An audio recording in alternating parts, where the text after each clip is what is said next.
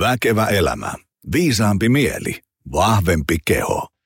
No niin, tervetuloa uunituoreen Väkevä elämä podcast-jakson pari. Tässä on kohta äh, kolmas sadas jakso lähestyy. Äh, muutama viikko, kun tässä jaksetaan vielä painaa, niin saadaan taas uusi rajapyykkirikki. Äh, kiva, että painoit ähm, jakson soimaan. Mä en ole muutamaan kertaan muistuttanut, joten otetaan nyt kertauksena selaa ihmeessä väkevä elämän podijaksoja sinne äh, ihan alkupäähän, siitä vaan äh, Spotify tai, tai muun, muun apin äh, listaus auki ja peukalo rakoilla surffaat sinne ihan alkujaksoihin. Siellä on tosi, tosi, tosi hyviä jaksoja. On ollut kiva tuosta, kun statistiikkaa selailee harva se viikko, niin nähdä, että niin kuin kymmeniä kertoja joka viikko kuunnellaan niitä ihan ikivanhojakin jaksoja. Sanon tämän ennen kaikkea sen takia, koska olen huomannut, että viime aikoina on aika paljon uusia korvapareja löytänyt väkevää elämä podcastin pariin. Eli toki tuoreet jaksot on hirvittävän hyviä, mutta vanhatkin on myös. Ja sitten hei, jos haluat tehdä semmoisen palveluksen, mistä meikäläinen tykkää tosi paljon, missä ikinä alustassa kuuntelekaan tätä podia, niin käy antaa sinne joku arvosana. Mä äh, kellotin, niin Spotifyssa siihen menee noin viisi sekuntia, kun käy antamassa sinne. Ja anna ihan rehellisesti, mä, mä pystyn elämään sen kanssa, että annat yhden tähän, jos on ihan huono podcasti, mutta äh, näyttää, että 4,8 on tällä nauhoitushetkellä yhdestä viiteen asteikolla, eli kai tämä aika hyvä on. Äh, tänään me puhutaan meillä on semmoinen kattaus, että en tiedä mihin me sitten lopulta tänään päädytään. Asia ei varmastikaan lopu kesken. Mulla on täällä tämmöinen alustava ää, kysymyslistaus, jolla lähdetään eteenpäin. Me puhutaan ää, uupumuksesta, toipumisesta ja, ja, ja siitä, että monessa jaksossa on puhuttu siitä, että mitä mistä johtuu, että ihminen uupuu. Tänään me koitetaan ehkä keskittyä siihen, että okei, on uupunut ja nyt olisi sitten tarkoitus lähteä ää, ää, uuteen nousuun, laittaa arki pyörimään ja, ja saada elämä hyvälle mallille, että, että mitenkä semmoinen onnistuu. Mutta mä en ehkä pohjusta enempää, koska itse en ole tämän asian kauhean kova asiantuntija. Ennen kuin otetaan tuosta päivän vieraat langoille, niin tiukka muistutus siitä, että jos tämmöinen evidence-based, mutta samalla ihmisläheinen työhyvinvointi valmennus kelpaa teidän työpaikalle, tai jos teillä on joku semmoinen messu tai muu tapahtuma, niin tökkää mulle viesti joniatoptimalperformance.fi, niin, niin tota, meikä voi tulla paikalle tai sitten toinen päivän vieraista voi tulla paikalle ja kerro mulle vähän, mistä kenkä puristaa ja mä kerron, miten me voidaan olla avuksi. Katsotaan, miten voidaan sitten laittaa hommia kuntoon. Ja jos tuntuu siltä, että ähm, tarvit itse apua kuntosaliharjoitteluun, ravintovalmennukseen tai siihen, että ylipäätään arkeen ilmestyy lisää virtaa, niin äh, kaiva esiin Optimal Performance Center. Me ollaan tässä Helsingin Pasilassa opcenter.fi. Show notesista löytyy linkki. Varaa sieltä ilmainen tapaaminen valmentajan kanssa ja, ja, ja pannaan treenit käyntiin. Pienryhmätreeniä, personal ynnä muuta sellaista.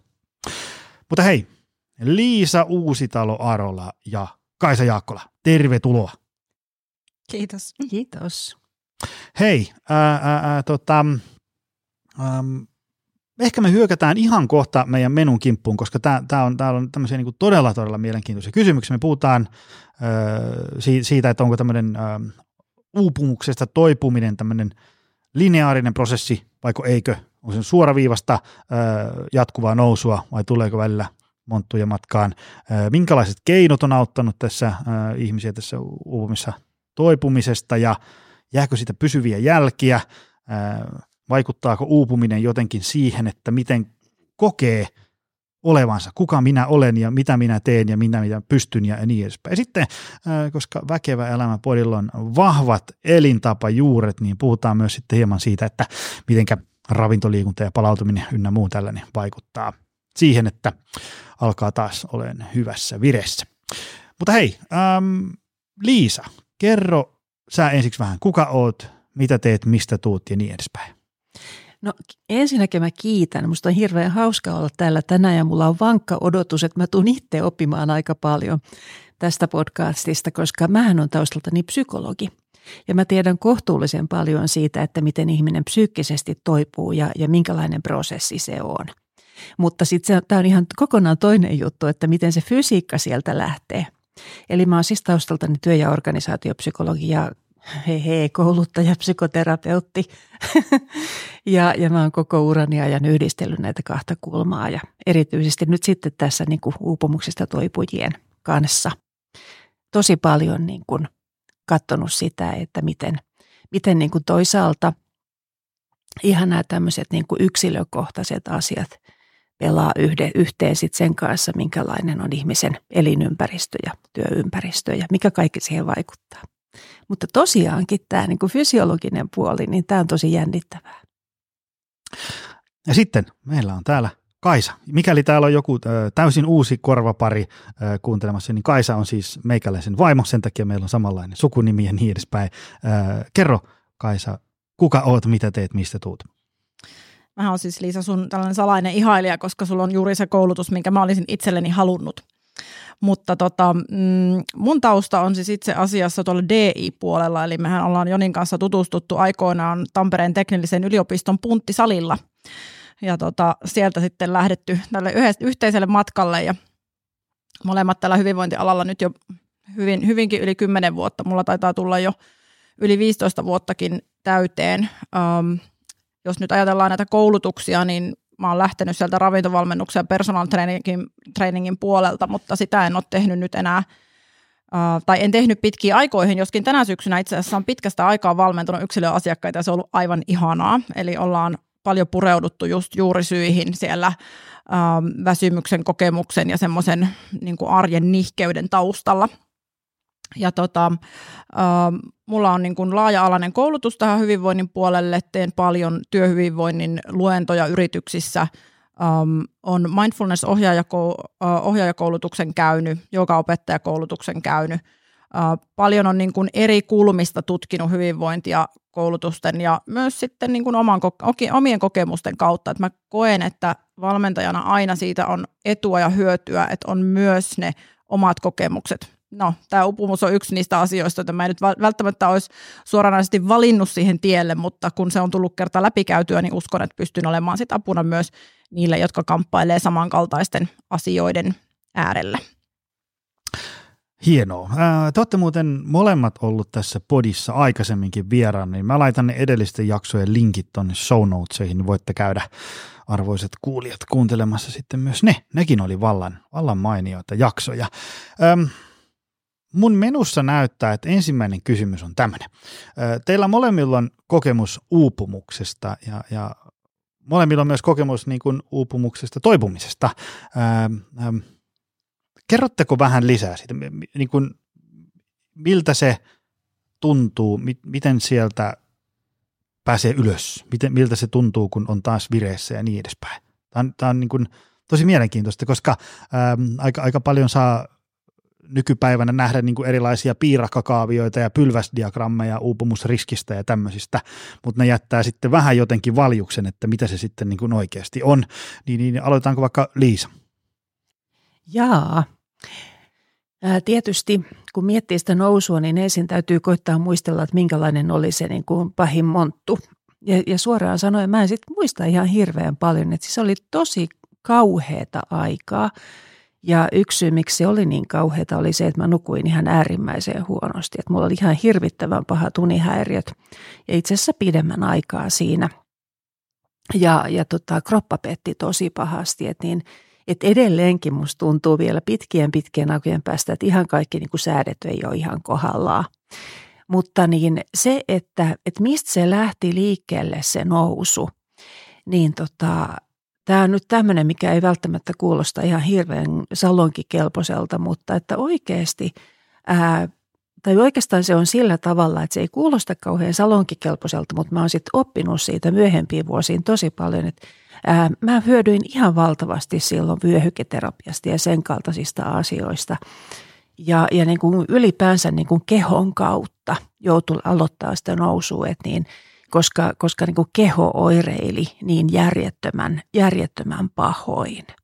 Et esimerkiksi just tällaista oli tosi paljon, että ei, niin kuin ei täysin selittämättömästä syystä yhtäkkiä hirveä ylivireys päällä. Ja sitten itse asiassa, kun vuosien päästä meni unitutkimuksiin, niin siellä todettiin, että mulla, niin vuorokausi, mulla ei ole mitään vuorokausirytmiä. Että mulla niin kuin keho vireytyi ihan sattumavaraisesti niin kuin ympäri ämpäri ja ja, tota, ja sitten kun mä niin kuin sen tiesin, että se on ollut tällaista, niin se teki tosi monta asiaa ymmärrettäväksi. Mutta että et, et sitten tosiaan niin kuin pikkuhiljaa erilaisten vaiheiden kautta niin kuin se keho rupesi olemaan niin kuin vähän ennakoitavampi. Ja totta kai sitten on ihan eri lailla kapasiteettia, kun pystyy esimerkiksi nukkuun niin kuin jollain lailla niin kuin ylipäätänsä. Että niin kuin siitä se lähti. Mutta että, että totta kai elämässä on tapahtunut sitten, että mä oikein mietin tuossa, kun mä lähdin tänne, että, että, että oikeasti niin kuin koko, niin kuin koko mindsetti on muuttunut tässä vuosien varrella, että, että tämä kuulostaa nyt sellaiselta hyvin herkästi, että, että niin kuin ne totta kai ihmiset itteen nyt tiskasta kiinni ja ottakaa nyt vaan vastuu siitä omasta elämästä, mutta että niin kuin tosiasiallisesti niin kuin myöskin niin kuin kyky ottaa vastuuta omasta elämästä on kasvanut ihan valtavasti. Helpostihan me tullaan niin kuin pyytäneeksi sellaista, mihin itse asiassa ei ole ihan vielä valmiutta, taikka ollaan vähän sillä että, että mm, että kun toisaalta pitää pyytää, mutta että sen, sen täytyy olla niin kuin huulilla. Tällaisia ajatuksia näin alkuun. Miten sä Kaisa? Joo, mä uuvuin siis 2016. Sitä oli ennakoinut aika vaikeita vuosia ja, ja tota, silloin 2016 todettiin melanooma, joka luojan kiitos ei ollut sitten levinnyt minnekään, mutta sen myötä ää, jotenkin niin kuin putosin ja työ alkoi tuntua tosi vaikealta ja oli todella hankala mennä ihmisten eteen. Ja, ja sitten mulle yksi mun ystävä sanoi että hei, ootko kai sä tietoinen siitä, että, että tota, sä olisit varmaan oikeutettu niin tuohon Kelan kuntoutusterapiaan. Ja olin silloin keväällä niin käynyt jo joitakin kertoja työnohjauksessa, koska itsehän tälleen niin kuin tämmöisenä aika loogisena ihmisenä, niin, niin olin ajatellut sillä tavalla, että, että minähän en siis mitään psykoterapiaa tarvitse, koska en ole hullu. eli, eli siis varasin ajan työnohjaukseen, koska se työ tuntui puulta, mikä oli hämmentävää, koska olin tykännyt aina mun työstä. Eli se oli tavallaan mulle semmoinen niin ensimmäinen, niin kuin, semmoinen ensimmäinen syy, miksi mä aloin pyytää apua. Ei se, että mä olin ahdistanut ihan hirveästi, ei se, että mun uni oli ollut ihan hirveetä, ei se, että mä en meinannut jaksaa treenata. Oli niin kuin paljon semmoisia asioita, minkä takia olisi jo voinut niin kuin hakeutua avun piiriin, mutta ei vasta sitten, kun se työ rupesi sakkaamaan, niin siinä kohti mä sitten niin kuin havahduin siihen, että nyt tarvitaan lisäapuja. Ja sitten tosiaan, kun siinä olin sitten käynyt siellä työnohjaajalla, josta sitten myöhemmin tuli mun psykoterapeutti, niin Äh, niin sitten ystävät totesivat tästä, että, että mitä jos sä menisit käymään psykiatrilla ja saisit ehkä sitten sen niin kuin Kelan kuntoutusterapian siihen ja, ja sitä kautta lähdin sitten hakeutumaan sinne ja siinä kohti kun menin sinne psykiatrille, niin se oli kieltämättä aika lohduton tilanne. Että ehkä mä silloin niin tajusin sen, että ei tämä nyt ole ihan niin mitään vaan semmoista, että mä oon vähän kyllästynyt mun työhön. Mutta sitten kun se toipuminen lähti sitä käyntiin, niin öö, se sairasloma oli tietenkin ensimmäinen asia, mutta sen jälkeen hän tuli semmoista aikamoista vuoristorataa pitkänkin aikaa. Mutta mä kanssa siis nimenomaan äh, kehon kautta hain niin kuin paljonkin apuja. Et mulle niin kuin esimerkiksi säännölliset hieronnat, ja niissä niin kuin erityisesti sellaiset varsin lempeät hoidot, että ei mitään niin kuin runnovaa urheiluhierontaa, mihin mä olin siihen saakka paljonkin tottunut, niin sellaiset oli tosi merkittäviä. Ja sitten mä aloitin silloin samoihin aikoihin mindfulness-ohjaajakoulutuksen. Ja vaikka se ensimmäinen vuosi oli ihan äärettömän vaikea just siksi, että mä olin niin masentunut ja mä olin niin huonossa kunnossa, niin sieltä kuitenkin rupesi tulee semmoisia hetkiä ja havaintoja siitä, että, että voi olla vaan ja että voi antaa itselle luvan olla vaan ja jotenkin niin kuin olla siellä omassa kehossa ja tuntee hetkittäin onnellisuutta ei mistään. Ja se oli semmoinen niin kuin tosi korjaava kokemus, koska sitä ennen oli ollut niin paljon sitä, mikä oli jotenkin tosi hankalaa ja vaikeaa. Mulla ehkä ne eniten niin kuin alkuvaiheessa voimaa antaneet asiat oli, oli meidän äh, poika, jonka kanssa vietin tosi paljon aikaa. Hän oli silloin vielä Montessori-leikkikoululainen ja me puuhattiin ja touhuttiin kauheasti. Ja hänen kanssa mä jaksoin olla jotenkin niin kuin sille oma itseni, mutta mikään muu semmoinen, mitä jotenkin tuntuu, että maailma multa odottaa ja vaatii. Se, että mä oon Kaisa Jaakkola, tietokirjailija äh, niin kuin siinä työroolissa, niin sitä mitä oon, niin se tuntuu niin kuin aivan ylitse pääsemättömältä. Mutta sitten taas niin kuin Kaisa vaan, se mä jaksoin olla. Tai äiti, se mä jaksoin olla. Ja mulle niin kuin tosi paljon just nämä keholliset keinot antoi niin kuin ensimmäisten vuosien aikana, että mä kävin ähm, intuitiivisen tanssin semmoisissa illoissa, eli tarkoitti siis sitä, että ihan vaan niin kuin musiikki soi, se on hämärää, kukaan ei niin kuin katso, miten toiset tanssii, ei anneta mitään ohjeita, antoi vaan kehon liikkua silleen, kun se haluaa liikkua. Ja sitten toinen oli maalaaminen, eli sellainen maalaaminen, mitä mä kutsusin edelleenkin, että se oli niin sotkemista. Ja intuitiivisen maalaamisen tämmöisiä verkkokursseja mä kävin silloin muutama, ja, ja se niin kuin antoi myös tosi paljon jotenkin semmoista niin kuin lohtua, jotain semmoista lohtua, mitä ei niin kuin saanut puhumisesta tai, tai mistään semmoisesta asioiden analysoimisesta. Ja sitten tietenkin se psykoterapia lähti käyntiin, että sitä mä sitten kävin melkein kuusi vuotta lopulta. Eli se kolmevuotinen Kelan, Kelan psykoterapia ja sitten siihen päälle vielä sit omakustanteisesti harvemmin, mutta kuitenkin edelleen, että se psykoterapia oli ihan järjettömän tärkeä mulle. Ja siellä toipumisessa on ollut paljon eri vaiheita ja yksi semmoinen todella keskeinen, joka mun on pakko mainita tässä, on ollut se hetki, kun mä lopulta niin kun jotenkin luovutin semmoisesta tietynlaisesta omavoimaisuudesta – mikä varmaan osittain oli pohjalla siinä, että miksi mä edes uuvuin. Ja, ja se omavoimaisuuden tietynlainen murtuminen sai aikaa esimerkiksi sen, että mä suostuin ottamaan lääkeapua vastaan. Ja siinä vaiheessa, kun sit mielialalääke otettiin käyttöön, niin siinä kohti oikeasti terapia lähti etenee. Eli se, että mä en ollut enää niin ahdistunut, mä en ollut enää niin masentunut ja niin huonossa, huonossa kunnossa, että oli, olisi ollut niin kuin täysin näköalaton – vaan se, että se lääke korjasi jotain semmoista, että oikeasti pystyi niin kuin lähteä katsoa eteenpäin. Et se oli tosi tärkeä kohta. Ja sitten sitä kautta niin kuin pystyi ottaa sit ehkä just niin kuin enemmän sitä apua vastaan. Tuossa on tosi monta asiaa, mitkä niin kuin jotenkin soittaa kelloa tai niin kuin, ää, ää, löytää jonkinlaisen resonanssikohdan munkin kokemuksessa, koska mä en ruvennut maalaamaan, mä rupesin laulamaan mä rupesin ihan tosissaan laulamaan. Et mä niin kävin monenlaisissa, mä kävin laulamassa tämmöistä hiljasta rukouslaulua, siis keskiaikaista yksäänistä laulua. Ja sitten mä rupesin ihan oikeasti opiskelemaan laulua, mä menin kuoroihin ja niin kun, et siitä on tullut niin mulle selkeästi semmoinen väylä, mutta sitten toinen, to, mikä, mitä niin kun, mä ajattelin, että joo just noin, tämä omavoimaisuudesta luopuminen, että mulle siinä tuli vähän erilainen niin se käytännön ratkaisu, että ei lääkitys vaan jotain ihan muuta, mm. mutta niin, niin, niin ihan selkeästi semmoinen, että niin kuin laskee sen käsistä. Ja mä ajattelen, että se nyt varmaan niin kuin itse asiassa on pitkälle myöskin sitä, samaa kohtaa kuin niin mun uupumuksesta tasapainovalmennuksessa ihmiset aina tuon tuostakin sanoo siitä, että niin, että mä yritin – suorittaa. Että mä oon tähän asti yrittänyt suorittaa tätä toipumista. Ja se on kanssa semmoinen jännä juttu, että ihmisellähän on äärettömän helppo sanoa, että lopeta nyt toi toipumisen suorittaminen. Ihan eri asia, että niin kuin tulee oikeasti siihen kohtaan, jossa niin kuin laskee sen käsistä. Että tulee, niin kuin, tulee niin kuin siihen tiettyyn kohtaan. Että on paljon asioita, mitä niin kuin näkee jälkikäteen, mutta – ää, on paljon vaikeampi kertoa, että miten sä siihen pääset. Just näin. Mä oon jälkikäteen lukenut niitä psykiatrin lausuntoja niiltä vuosilta ja siellä joka kerta jokaisen käynti muistiinpanon alussa lukee, että potilas kysyy, että kauanko tähän vielä menee. Eli se oli mulle jotenkin semmoinen hyvin niin kuin, semmoinen, että tuntuu, että siinä on pakko olla joku semmoinen aikajana, mm. että eihän tämä nyt voi niin kuin loputtomasti kestää. Mutta just toi tuommoinen et mä ajattelen, että tietyllä tavalla me tarvitaan siihen toipumisjaksolle semmoista niin kuin jonkinlaista johdonmukaisuutta siinä, että miten niitä asioita viedään eteenpäin, koska pelkästään se niin kuin tiettyyn pisteeseen asti pääsee sillä pelkällä levolla ja tavallaan sillä niin kuin, lillumisella.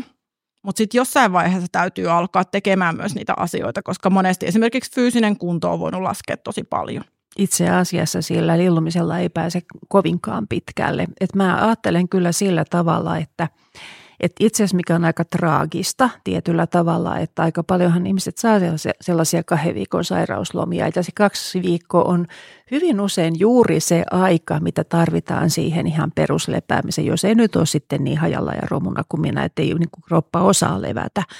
Mutta et niin, et, et ikään kuin siitä voisi aloittaa sen – työskentely ja niin kuin pikkuhiljaa itsensä niin kuin nostamisen. Mutta että sittenhän monet onkin jo niin kuin taas takaisin töissä. Että et tietyllä tavalla niin kuin se pitkittää kyllä niin kuin monenkin kohdalla niin kuin sitä prosessia.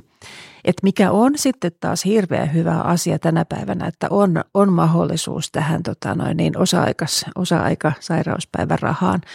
Eli että, että pystyy niin kuin annoksittain ja kokeilen ja hyvässä yhteistyössä toivottavasti työpaikan ja työterveyshuollon kanssa niin kuin katsoo sitä, että millaisia säätöjä tarvitaan näin. Ja sitten jää vielä sille omalle toipumiselle aikaa. Mutta se on just näin, että, että se aktiivinen tekeminen pitää aloittaa heti kun pystyy ja sitten niin, niin pienellä annoksella, että siitä ei tule mitään niin kuin massiivista toipumis- takapakkia tai siis tämmöistä, niin kuin, että se niin kuin palautuminen onnistuu. On se sitten psyykkistä tai niin kuin fyysistä. Onko se toipuminen sitten semmoinen lineaarinen prosessi? Koska vaikka joku penkkipunnerustuloksen parantaminen on aika lineaarinen prosessi, jos on tämmöinen perusterve, hyvinvoiva ihminen ja sitten siellä laitetaan 12-viikkoinen penkkipunnerusohjelma käyntiin, niin se pääasiallisesti menee niin kuin aika lineaarisesti ja sä voit niin kuin odottaa, minkä näköisiä tuloksia sieltä tulee. Mutta mitenkäs uupumuksesta toipuminen? No Liisa. itse asiassa mä en tiedä, että niin kuin jos se nyt jotenkin saisi ihan niin kuin superhienosti optimoitua, niin olisiko se sit? En mä tiedä, mutta käytännön tasollahan se ei ole. Mm. Sen takia, että, että, että se menee kuitenkin enemmän tai vähemmän yrityksiä erehdyksen kautta ja niitä tulee niitä takapakkeja just sen takia, että, että, että se niin kuin oman tilan lukeminen ja se oman kapasiteetin lukeminen on niin järjettömän vaikeaa. Ja sitten sen lisäksi, että ihan tässä kukaan missään tyhjiössä elää. Että sitä tulee kaikenlaisia asioita, mitä ei ole ikään kuin laskenut siihen omaan ohjelmaansa.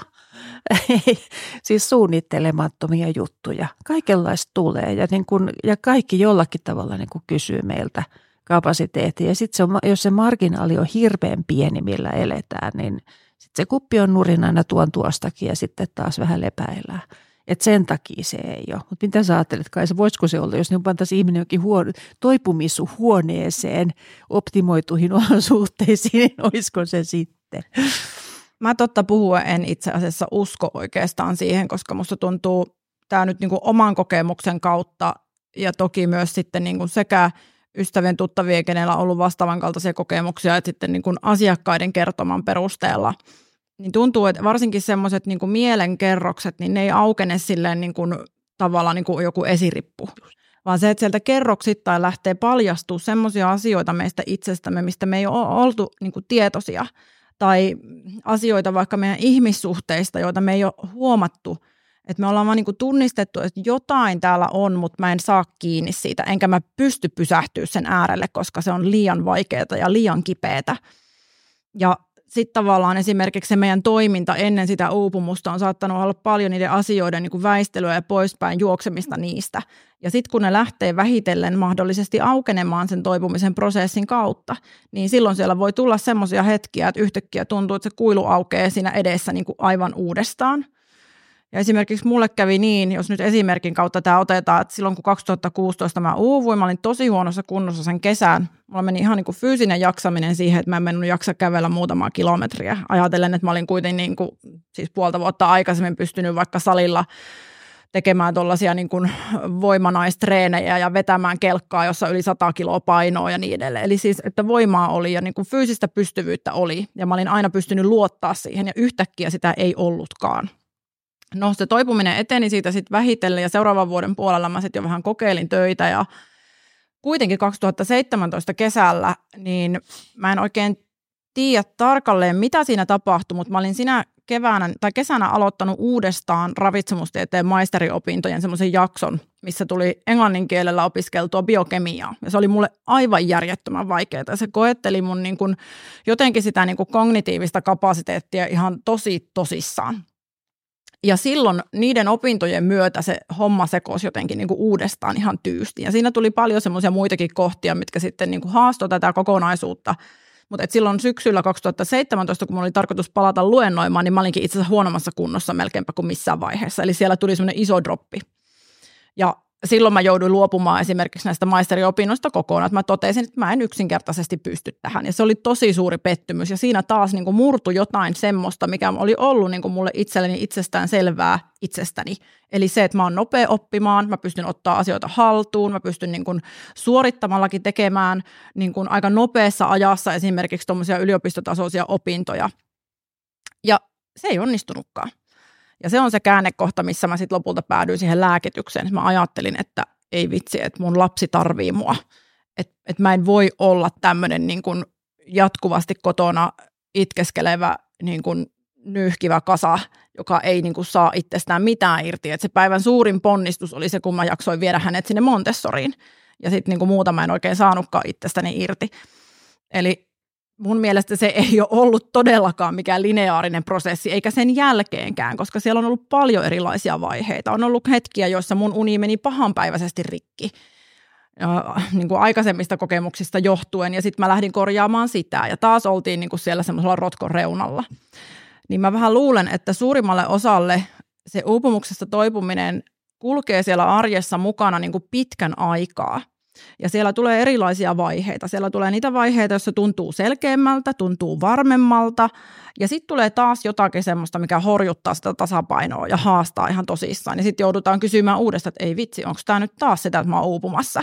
Että mitä mä voin vähentää, mitä mä voin muuttaa, mistä mä voin karsia. Mm.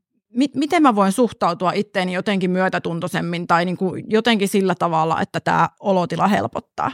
Koska se uupumus ei ole vaan sitä, että ei jaksa. Ei se, todellakaan. Se on niin silleen moninainen, hähmäinen kokonaisuus. Joo.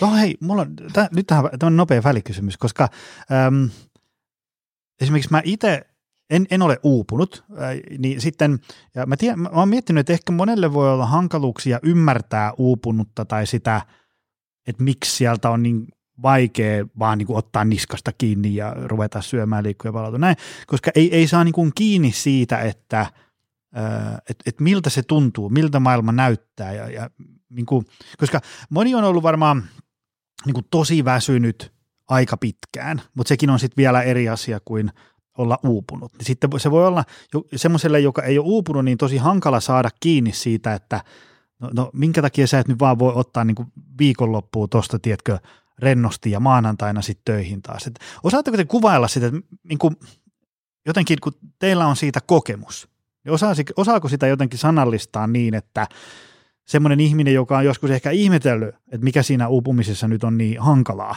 niin saisi kiinni siitä? Mä ajattelin, että tuossa mitä Kaisa äsken puhui, niin tuli kyllä jotain niin kuin semmoista, että mistä nyt voisi saada kokemuksellisesti kiinni, mm. että se mikä on ennen onnistunut, on ollut itsestään selvää, niin se ei onnistu. Sä et vaan pysty. Että et niin kuin vaikka sä yrität, niin sitä ei tapahdu. Koska sun aivot ei toimi, koska sun kroppa ei toimi, sun jalat ei kävele. Mm. Että et se ei vaan niin kuin tapahdu. Ja, ja niin onhan se siis sellainen, että jos nyt ajattelee sitä, että – että mikä se niin kuin tunnetila ja kokemus on siinä, niin kuin, kun on niin kuin päätynyt tähän pisteeseen, niin onhan se niin kuin nyt vähintäänkin hämmentävää, mutta se on myös hirvittävän pelottavaa. Siinä on niin epäusko päällä ja sitähän niin kuin yrittää ja yrittää, kunnes joutuu toteamaan, että ei niin kuin todellakaan – ja, ja, niin, ja sitten vielä yksi tunne, mikä siinä on, siis ainakin mua niin kuin hävetti ihan sairaasti, että niin kuin edelleenkin mä valikoin, mistä mä puhun, koska niin kuin jotkut, niin kuin, jotkut puolet niin kuin siellä tuntuu niin nololta, että ikään kuin se kertoi sitten sitä jotain niin kuin tosi negatiivista, että, että niin kuin että kuin, kuin sä nyt tommoseen niin kuin päädyit, että kun kuitenkin niin kuin toi tuossa vieressä on ihan hyvin jaksanut ja tälleen. Mutta niin, sehän onkin niin kuin niitä alkuvaiheen semmoisia tärkeitä asioita, että niin kuin, et, et, koska se herättää niin paljon pelkoja, että saadaan niin kuin selvitettyä se, että ei ole kysymys sitten jostain niin kuin muusta, mikä tuottaa tätä tämmöistä niin kuin tilaa, että ei ole joku sairaus esimerkiksi. Että sehän on yksi, yksi mitä niin kuin monet niin kuin kiertää monet spesialistit ennen kuin sitten löytyy se niin kuin nimi sille. Sille niin kuin. Ja totta kai voi olla sairauksiakin, mutta että niin kuin sen lisäksi on niin kuin tämmöinen pitkäkestoisen ylikuorman tuottama tila. Joo, jos mä ajattelen sitä niin kuin kehollisena kokemuksena, niin mulle siihen liittyy niin kuin paljon semmoinen fyysinen voimattomuus. Öö, semmoinen, että et ei vaan niin kuin kykene ja jaksa tekemään niitä asioita tai tehdä niitä asioita, mitkä ennen oli normaaleja. Et joku niin kuin ajatus siitä, että pitäisi imuroida nyt toi eteinen, niin ei vaan niin kuin pysty. Mm. Tai pitäisi nyt täyttää toi tiskikone, ei vaan pysty. Ne tiskit voi maata siinä niin kuin kolmatta, neljättä päivää helposti ja ei vaan niin kuin pysty tarttua siihen toimeen. Että semmoinen aloitekyvyttömyys ja sitä kautta just se semmoinen niin kuin – se oman pystyvyyden kokemuksen mureneminen, mm. se on mm. tosi murskaavaa. Mulle ainakin siitä syntyy niin kuin tosi vahva semmoinen syyllisyys, että, että kun meillähän on kaikki niin hyvin, ää, niin kuin meillä on koti, mulla olisi niin kuin töitä, meillä on ihana lapsi, miksi mä koen tällaista? Et, että niin kuin tuli semmoinen niin kuin, sellainen olo, että mulla ei ole lupaa tähän mikä sit syventää vielä sitä onkaloa, varsinkin jos yhtään ympäristö antaa vielä lisäksi sitä viestiä, että etkö sä nyt voisi tota vähän edes tehdä. Tai niin kuin kai sä nyt voisit pikkusen jonkun luennon käydä luennoimassa, että eihän se nyt niin iso juttu jos sulla menee siihen vaan puoli tuntia tämä ei nyt liity siihen, mitä meillä oli, mutta että se olisi esimerkki tavallaan siitä, että, että asiat, jotka ajallisesti voisi ottaa tosi vähän aikaa, niin saattaa siinä uupumustilassa tuntua henkisesti niin kuin aivan mahdottomalta. Ne on sellaisia niin kuin Mount Everestille nouseminen. Joo, ja mä en kyllä tiedä, kuinka paljon ihmiset mahtaa oikeasti niin kuin tehdä peittääkseen sitä tilaa ja sitä todellisuutta, että sitten kun sä käyt pitää sen puolen tunnin luennon, niin siinä voi mennä ihmisestä ja tilanteesta riippuen kaksi tai kolme päivää, että jollakin tavalla toipuu siitä. Et, et niin, et, et se, on, se on tuommoista. Mutta et niin, mä ajattelen sitä, että mistä se, niin kuin yksi niistä asioista, mistä toipuminen, toipuminen lähtee liikkeelle, ne on vilahdellut tuossa sunkin puheessa useamman kerran ja niin kuin päti mullakin, että, että tietyllä tavalla ne semmoiset elämän tärkeät asiat nousee sieltä. Että, että, niin että se on niin kuin kauheata, kun joutuu luopumaan niin kuin erilaisista niin kuin työ- ja ammatillisista haaveista. Kyllä mäkin luovuin niin kuin kaikista väittelemisajatuksista ja tämmöisestä ja, ja tehnyt siis tosi, tosi monta kierrosta. Mä oon tänäkin vuonna – tiputtanut multa niin kuin kaksi, kaksi niin kuin tämmöistä työhön liittyvää kokonaisuutta kokonaan pois. Koko ajan vaan pelkistyy ja pelkistyy. Mutta että siinä alkuvaiheessa, että, että kyllä mä, se mikä mutkin sai tekemään ratkaisuja oli se, että meillä oli kaksoset menossa kouluun. Ja niin kuin mä ajattelin sitä niin kuin realiteettia meillä kotona, että, niin kuin, että, että mä en vain voi tehdä sitä mun lapsille, että mä oon ihan aivan pois. Että et mä, oon, mä, niinku, et ei se vält, mä en välttämättä ole hirveän paljon paremmassa kunnossa, kun mä, niin kuin mä sanoin itseni irti. Mutta et niin kun se vähän kapasiteetti, mitä on, niin se ainakin menee niin kuin sellaiseen suuntaan, että et, et, et mä en ole niin kuin loppuelämääni jotenkin pahoillani siitä. Minkä takia uupunut kokee semmoista – näköalattomuutta. Semmoista, että, että joo, mä, mä tiedän, että pitäisi tehdä jotain, mutta kun ei pysty. Ja sitten kun joku syöttää jotain tämmöisiä loogisia ehdotuksia, niin, niin ne vaan niin kuin ei tunnu sellaiselta, että, että ne olisi mitenkään mahdollisia. Osaatko sanoa, mistä semmoinen näköalattomuus johtuu? No mä luulen, että aika monikin on ollut, niin kuin mä ja ilmeisestikin myös Kaisa, niin hyvinkin päämäärätietoisia ihmisiä. Että tietyllä tavalla on ollut kyllä totisesti näköaloja, kunnes ei enää ollut. ja, niin, ja ainakin itse mun täytyy sanoa, että, että joutunut niin kuin rakentamaan sen, että millaiset ne näköalat sitten voisi olla sitten, kun pää rupesi toimii. Mutta se on vähän vaikea niin kuin – tota, nähdä näköaloja, kun joutuu keskittymään siihen, että kuinka nyt selviäisi tästä päivästä. Et. Joo, toi on kyllä tosi, tosi tota, olennainen. Just se, että kun, kun se aika määrä siitä eteenpäin niin kun eläessä on kaventunut niin lyhyeksi, että se on just se, että jaksanko hakea lapseni hoidosta. Tai että niin kun jotain semmoista niin, kun niin paljon niin, tai niin, niin lyhyttä verrattuna siihen, mitä, mitä se on ollut joskus aikaisemmin, että se, että no kolmen vuoden päästä minä sitten valmistun ravitsemustieteen maisteriksi esimerkiksi, että ne on ollut sellaisia ne päämäärät. Ja mä muistan sellaisen keskustelun, Joni, mitä me sun kanssa käytiin joskus, me oltiin uh, Long Weekissä semmoisella lyhyellä staycationilla ja tässä kohti se mun toipuminen oli jotenkin jo niin kuin vauhdissa ja edelleen kuitenkin oli nimenomaan juuri sitä näköalattomuutta ja meillä oli semmoisia kysymyskortteja mukana siellä ja me siinä päivällispöydässä sitten juteltiin niistä asioista, mitä sieltä nousi niin kysymyksissä ja se kysymys oli joku tämmöinen, että missä sä näet itse viiden vuoden päästä. Ja se on jäänyt jotenkin tosi vahvasti mulle mieleen, että miten erilainen se mun mielen maisema oli silloin. Eli se, että, että mun vastaus oli se, että toivottavasti mä oon elossa. Eli se tavallaan se, se niin kuin hädän syvyys oli jotakin semmoista niin, kuin niin syvään eksistentiaalista, mitä mä en ollut ikinä aikaisemmin elämässäni kokenut, että ei ollut niin kuin mitään semmoista suurempaa näköalaa sinne elämään kuin se, että toivottavasti mä oon elossa ja toivottavasti mä oon niin kuin jollain tavalla kykeneväinen elämään tätä elämää. Silloin mä muistan, että mä koin tosi usein semmoista tunnetta, että mä en ole yhteiskuntakelpoinen. Että musta ei pysty tekemään enää sellaista, minkälainen mun pitäisi olla, jotta mä suoriudun tässä yhteiskunnassa. Että mä pystyn tekemään työelämää silleen niin kuin oletetaan ja vaaditaan niin kuin tämmöinen niin kuin veroja maksava työssä käyvä ihminen ikään kuin kuuluisi olla. Että äitiydestä mä ehkä selviän, mutta mä en ole varma selviänkö mä mistään muusta.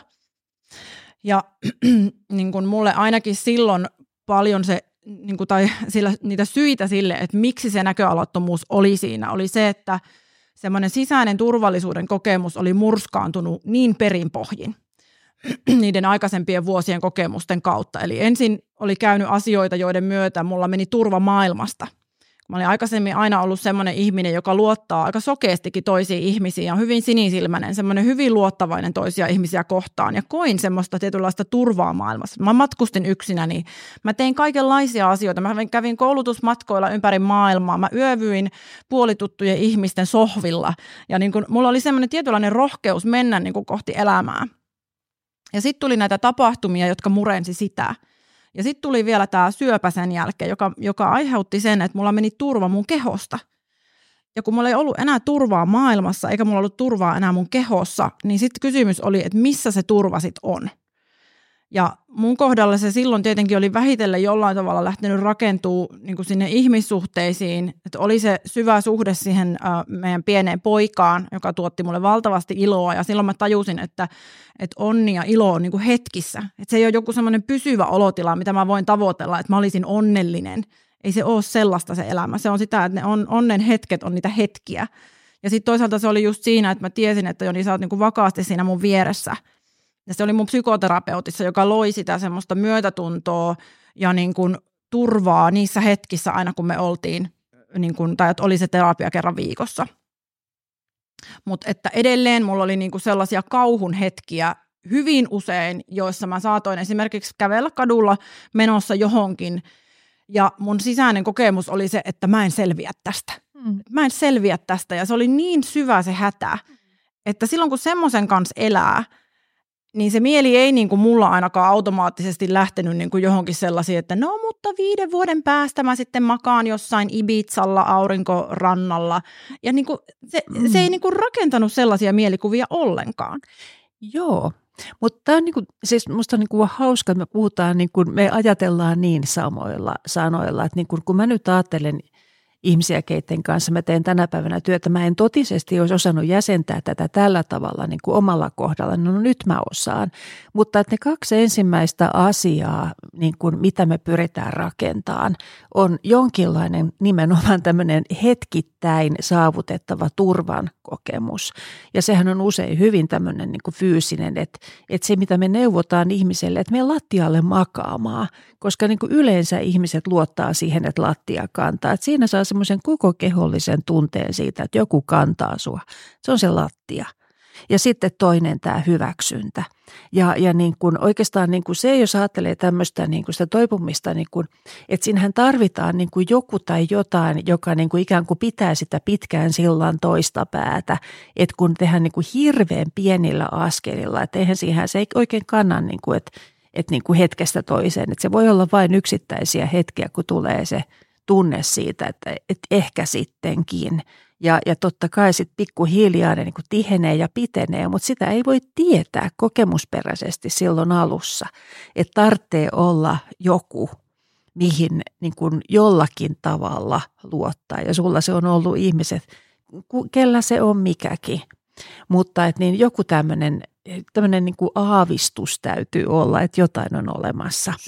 Mutta että tosiaan, että, niin kun, että täytyy uskaltaa lähteä hirveän pienestä ja, ja niin sitten toivottavasti on joku, joka kertoo, että se on just näin, miten se lähtee liikkeelle. Mutta se, mistä mä haluaisin tosi mielellään kuulla, on se, että, että kun tämä sama, niin kuin sama logiikkahan tietyllä tavalla niin kuin pätee kehon kanssa kuin mielen kanssa, niin äm, ihan sun omalla osaamisella, että miten sä oot tukenut sitä niin kuin sun kehon niin kuin kestokyvyn kasvamista? Mitä siinä voi tehdä?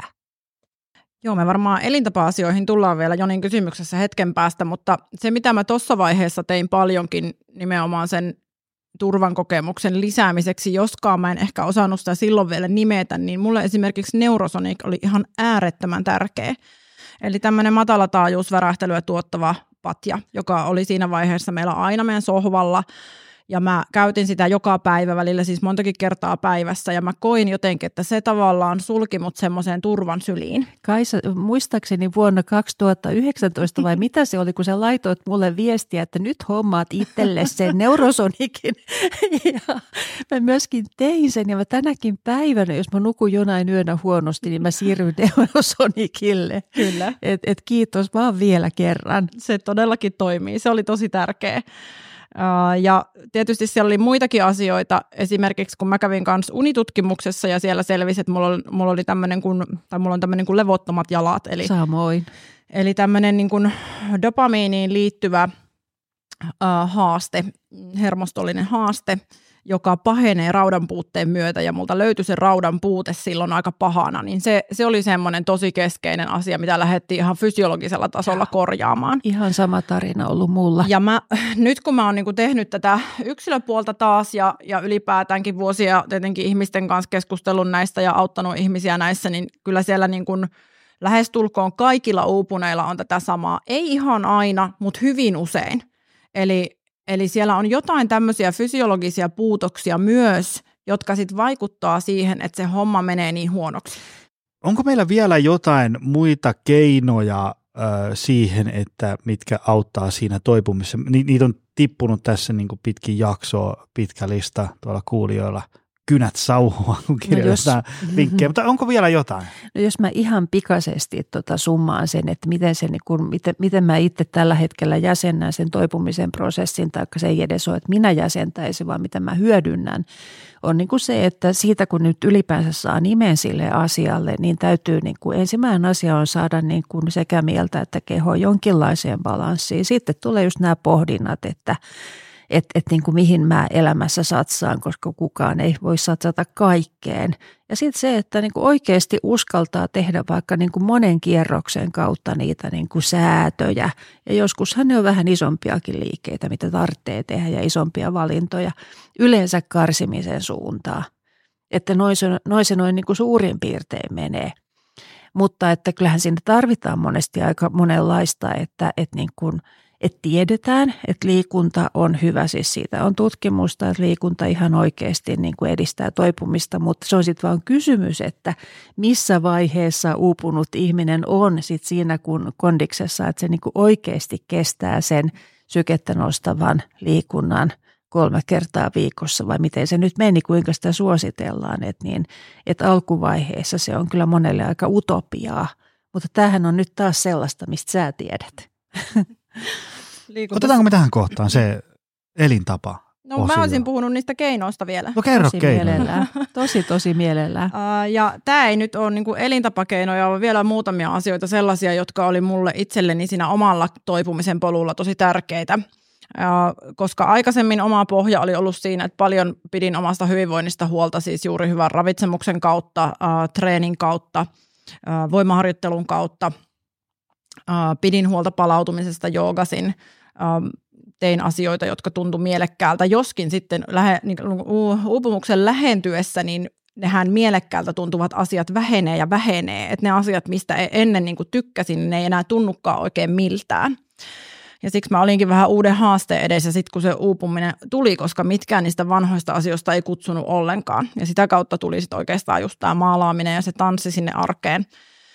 Sitten kun mä lähdin niin kuin hoitamaan itseäni ö, oikeasti siitä uupumisesta ja kun mullahan todettiin sitten PTSD eli traumaperäinen stressi, mm, stressihäiriö tämmöinen pitkittynyt, pitkittynyt versio, ei mikään semmoinen niin kuin lyhyt ö, posttraumaattinen tavallaan niin kuin hetkellinen stressi, vaan nimenomaan pitkittynyt ylivirittyneisyys, hermoston tämmöinen häiriötila, joka liittyy myös siihen, miten aivot toimii. Eli ihan mistä tahansa tietynlaisista ärsykkeistä saattoi niin kuin käytännössä vaan laueta se semmoinen niin ylivireystila, eli taistele tai pakene reaktio, jossa mä toimin tosi eriskummallisesti. Saatoin esimerkiksi mennä niin kuin, äh, tipahtaa lattialle itkemään jostain ärsykkeestä, mikä oli tosi hämmentävää muille ihmisille ympärillä. Ja sitten toinen juttu oli se, että unet kärsi tosi rajusti silloin, kun tuli niitä jaksoja, että joku triggeri aiheutti sen, että se uni meni huonoksi. Niin sitten näihin lähdin hakemaan vielä lisää apuja ja mun käsitys on myös se, että aika monesti siellä uupumuksen taustalla on juurikin kaikenlaisia kokemuksia, jotka on voinut jäädä käsittelemättä, koska suomalainenhan on vähän semmoinen, että no, en mä kuollut, niin mennään eteenpäin. Ja sitten helposti jää tavallaan se semmoinen tunnekuorma purkamatta niistä asioista, mitä on tapahtunut. Ja mulle tässä avuksi tuli sitten, ensin tuli neurofeedback, joka on tämmöinen niin tapa treenata aivoja – Um, mä en osaa sitä hirveän paljon kertoa mitenkään tieteellisesti, mutta mun kohdalla niin se auttoi unen kanssa ihan älyttömän paljon. Eli mä kävin 30 kertaa siellä neurofeedback-hoidoissa täällä Helsingissä. Uh, maksoin kaikki omilla rahoillani, eli ei ole mikään sponsoroitu, sponsoroitu tota, uh, suositus. Ja kolmen kerran jälkeen jo se mun uni lähti korjaantumaan sillä tavalla, että se oli yhtenäisempää ja mä heräsin virkeämpänä aamulla. Ja siitä oli tosi paljon apua sekä sen unen että myös keskittymiskyvyn paranemisen kanssa. Ja sitten toinen asia oli EMDR, eli silmänliiketerapia, jolla pystytään purkamaan tämmöisiä niin traumaattisia tapahtumia tai niistä sinne aivoihin ja hermostoon jääneitä jälkiä. Ehkä Liisa osaa paremmin selittää, mitä siinä niin kuin tavalla tapahtuu, mutta mun kohdalla me mentiin takaisin niihin semmoisiin kokemuksiin, joista mulla oli jäänyt vielä vähän itselläni kysymysmerkki, että onko siitä jotain jäljellä, mikä vielä vaikuttaa siihen, että se vireystila pomppii hallitsemattomasti. Ja uupumuksen aikoihinhan se ongelma oli enemmänkin se, että siis oli koko ajan alivireessä, että sieltä ei meinaa päästä ylös, koska se on niin tahmea tila, että hermosto on lamaantumisen tilassa. Ja kun nimenomaan se ei ole mikään tämmöinen niin tahtojuttu, vaan se on fysiologinen tila, jossa meidän hermosto on, esimerkiksi ylivireys tai se alivireys, jolloin sitä ei pysty käskemään pelkällä tahdolla.